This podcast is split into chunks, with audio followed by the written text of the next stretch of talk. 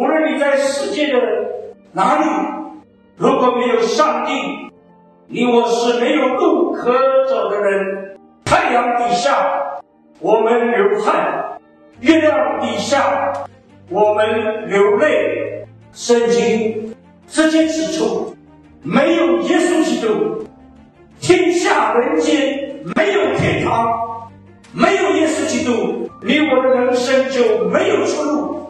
感谢神在基督里为我们开了一条又新又活的道路。起点在哪里呢？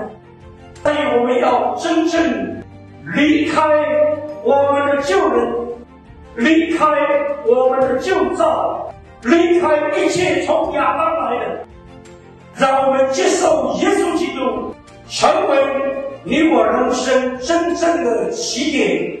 带着这个起点，我们才能够走进上帝一切的应许里面，上帝一切的祝福里面。亚伯拉罕在上帝面前，他有一个新的开始，就是凭着信心往前走。上帝对人类一个最重大的呼召，就发生在亚伯拉罕的身上。神对亚伯拉说：“你要离开本地，搬出富家，往我所指示你的地区。”这里告诉我们一个真正的呼召，一个真正的离开，是上帝要我们离开旧造，要我们离开一切地上的捆绑，一切过去的传统，一切从人来的，一切不属于上帝。离开，才能进入。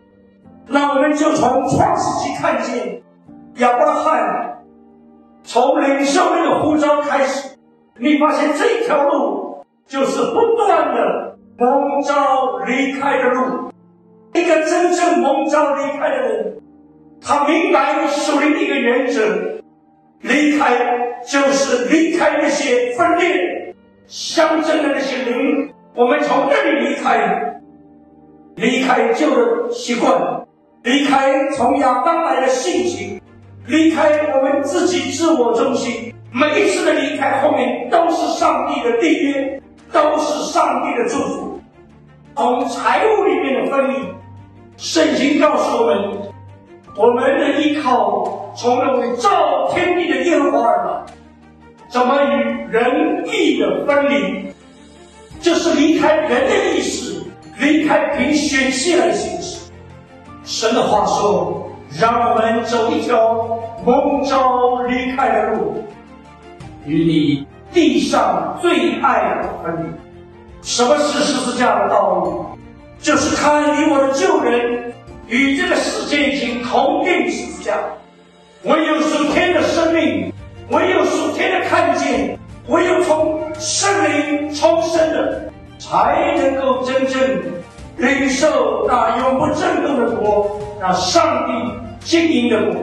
什么是一次又一次的学习？你要离开，你要离开，你要离开。后面是什么？祝福，祝福，再祝福。所以圣经的话应许我们说：你当先求神的国，神的义。当我们学习走这样一条道路的时候，是一条何等模糊的路！你我真正信得过我们的神吗？他是何等信实，他是何等大能的上帝！他不但要把我们领进将来永不震动的国，我们的动作、呼吸、传流都在乎他。今天我们知道最宝贵的是我们里面与上帝。